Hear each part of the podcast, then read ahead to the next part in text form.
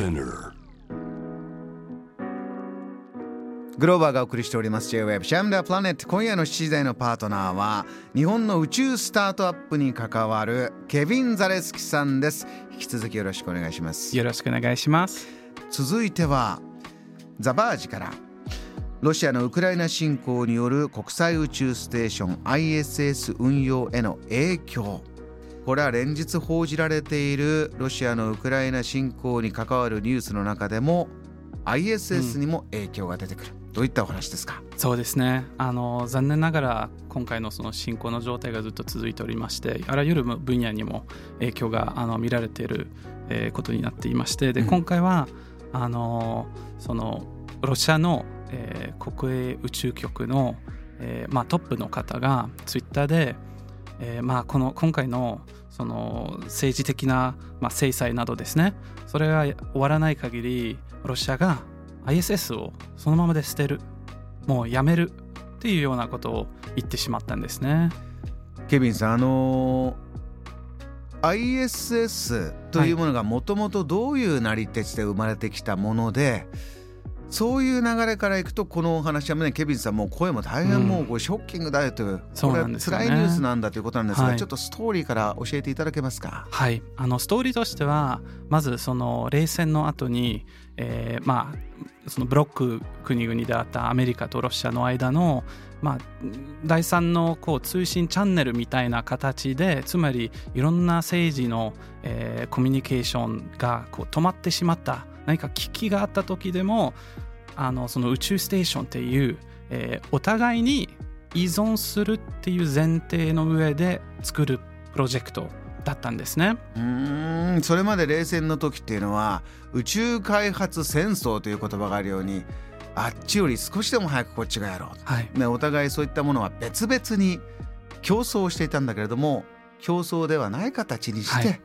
じゃあ政治的に何か問題が起こってもそこで力を合わせてる場所があるというのが大切じゃないか。もう先に作ろうよ宇宙を愛する人々で、うん、そういうことがあったんですか？はい。まさしくあの地上でどんなあのこう揉め事があったとしても、えー、軌道上宇宙ではあのどの国から来た人でもその科学宇宙に向けて、えー、まあ協力する。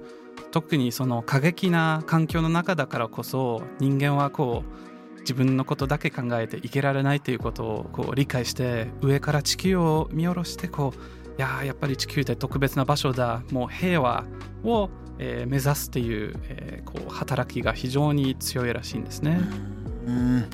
あのー、こういった宇宙のニュースで私も印象に残ってるのが、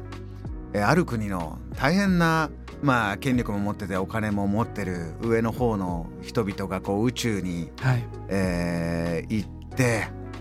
で窓から眺めていって最初の何時間とかはあそこが自分の国で お互い言うんだけれども、ね、1日2日経つともう誰もそんなこと言わなくなって、はい、ああ地球って綺麗だよねというそうなんですね、ね、そういう話になってくるとなんか聞いたことあります。はい。うん、なので今回はこういうようなあの歴史的な背景もあって、えー、平和世界平和にこう向けてえー、働きかけてたはずのものがまあなんだろう政治的な道具として、まあ、脅迫と言っていいぐらいのような宣言が出てしまって非常に悲しいニュースですね。これはこのロシアがもう降りるよって今急に降りるよって言い出すってことが政治的な交渉カードになるぐらい今脅迫という言葉ありましたけれどもそれぐらいもうロシアの存在まあロシアの存在っていうか ISS 各国の存在はもう欠かせないそれぐらいのものが、出来上がってたということなんですか？そうですね。もともとはですね、えーと、宇宙国際宇宙ステーションを作った当初では、えー、ロシアとアメリカをメインにえー、作られたものでありましてでその中でもロシアが非常にその技術的な責任が多かったんですけど実はですね今回がロシアがこのようなことを言い出すのが初めてじゃなくて、はい、あの以前にもいろんな政治的な揉め事があった上でロシアがじゃああの ISS から出ますよそしたらアメリカとその他の国々はどうするんですかっていうような言い方を何度かしてきましたんですよね。あの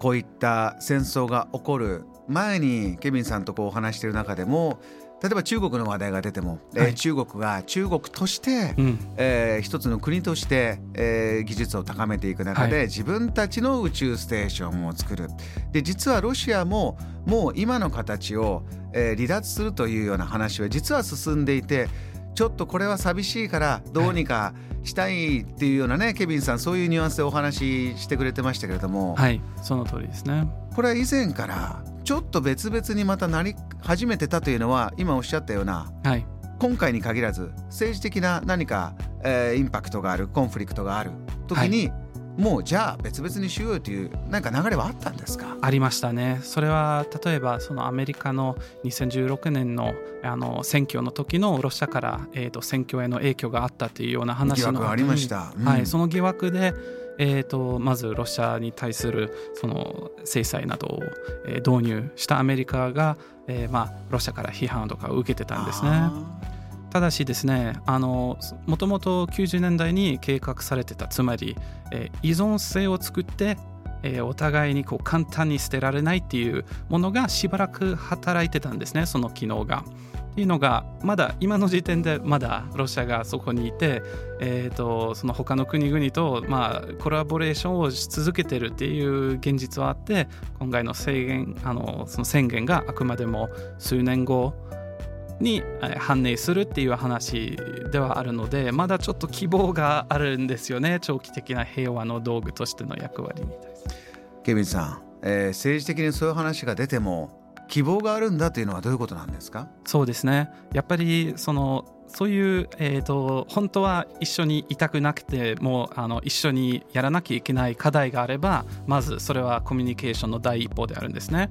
でもうもう一つ重要なのは、えー宇宙国際ステーション、えー国際宇宙ステーションにいるその科学者の方々がそあの政治的な揉め事とかをそういうのはあまり気にしてないと信じたいんですね。うん実際その科学実験ですとか、えーその宇宙ステーションのえー整備だったり、えー未来に向けたような計画などが彼らがその、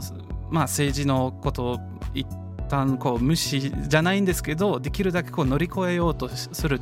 動きがあるのでそこでは非常にこうあの、まあ、みんなのための、えー場現場ではあるんじゃないかなとは思います。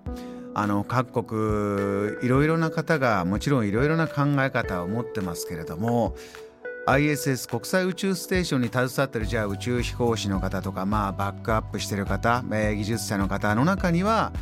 じゃあいわゆる西側出身であってもロシア出身であっても今の政治状況を受けた上でもいや僕たちはまだ一緒にやっていくべきだ。そういう声があるんですか？そうですね。あのやっぱりその今うあの国際宇宙ステーションにいらっしゃる、えー、とロシアの宇宙飛行士も、まあ、先日ちょっとニュースになってた、えーとまあ、到着した際の着てた服がウクライナあの国旗の、えーカラーだったりして。こういうメッセージを出してる方いるんだ。はい、なのでそれがどこまで実際そういうメッセージだったかどうかはもちろん推測でしかないんですけど一方ではやっぱり彼らがどれだけその自分の国の政治を嫌がってるかっていうあの非常に力強いメッセージでもあるのでやっぱりロシアのこう政治的な動きが非常に嫌ではあるんですけどだからといって全員ロシアにいる方々がこうそれを賛成してるわけじゃないですね。